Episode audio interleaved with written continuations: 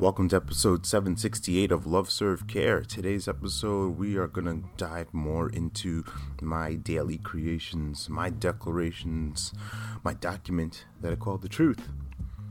And sticking with this theme of where I am at, where I declare myself to love on my kids and, and create them, this line is all about nurturing their minds. So that's the declaration I nurture their minds and I think of that that image pops up for me as a gardener, right? A, a, farmer of sorts.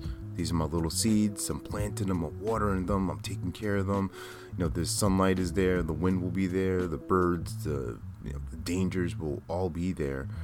But I'm in control as far as having the water pot, how much I pour into them, how much I share with them, and how much I allow for them and I shouldn't say allow them, how much I allow myself to recognize their brilliance, recognize their individuality, and allow that expression and not stifle it, not choke it, right? Because that's a feeling that I had as a kid.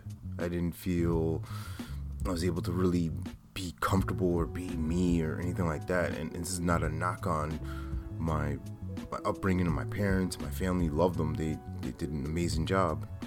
But these are the stories that we create. And so I made it very intentional that they're going to express themselves. They're going to be able to have the safety, have the confidence to know that they can say what they need to say. And it's my job to continue to to guide them along that path.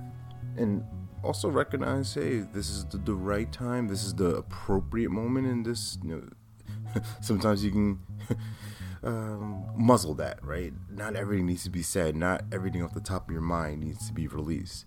So it's that genuine you know that delicate ba- balance. But you know, for the kiddos that's what i create myself to be. And when i'm working with people when i'm coaching them nurturing that nurturing their insights nurturing their ability to figure out their own lives, figure out their own solutions, right? Because that's the beauty of this work, this transformational work, not only just as a parent, but as a coach, as a leader, to allow the other person to figure it out because they're going to own it. They're going to experience it. They're going to have the context for it and not just the concept.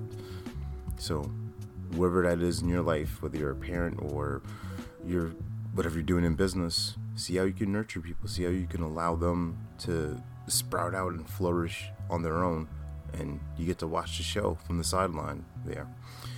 Please remember that you're born to live your life in abundance. You're the master of your future, you control your freedom, and you have complete dominance of your thoughts, your emotions, and your habits. Take care. God bless. Stay blessed.